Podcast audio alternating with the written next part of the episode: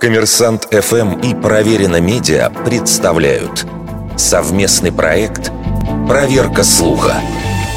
Действительно ли алкоголь помогает не замерзнуть и даже согреться на морозе? На самом деле, алкогольное опьянение считается наиболее распространенной сопутствующей причиной смерти от переохлаждения. И это подтверждают спасатели. Например, по данным Архангельского управления МЧС, половина людей, замерзших насмерть, была в нетрезвом состоянии. Но ведь люди, принявшие дозу спиртного, действительно чувствуют прилив тепла.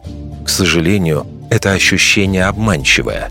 Эффект сугрева возникает из-за того, что кровь приливает к коже, но при этом она уходит из остальных частей тела, которые начинают быстрее остывать.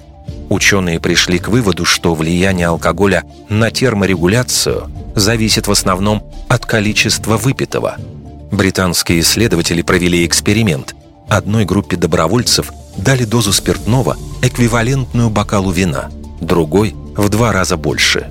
У первых терморегуляция практически не изменилась, зато у вторых скорость охлаждения тела заметно увеличилась, при этом сами они считали, что им тепло. К этому стоит добавить, у изрядно выпившего человека резко снижается критичность восприятия окружающей среды.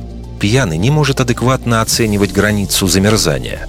В результате ученые пришли к однозначному выводу. Ни алкоголь, принятый заранее, ни употребление спиртного на морозе, ни предложенные уже замерзшему человеку 100 граммов не помогут согреться и не улучшат терморегуляцию.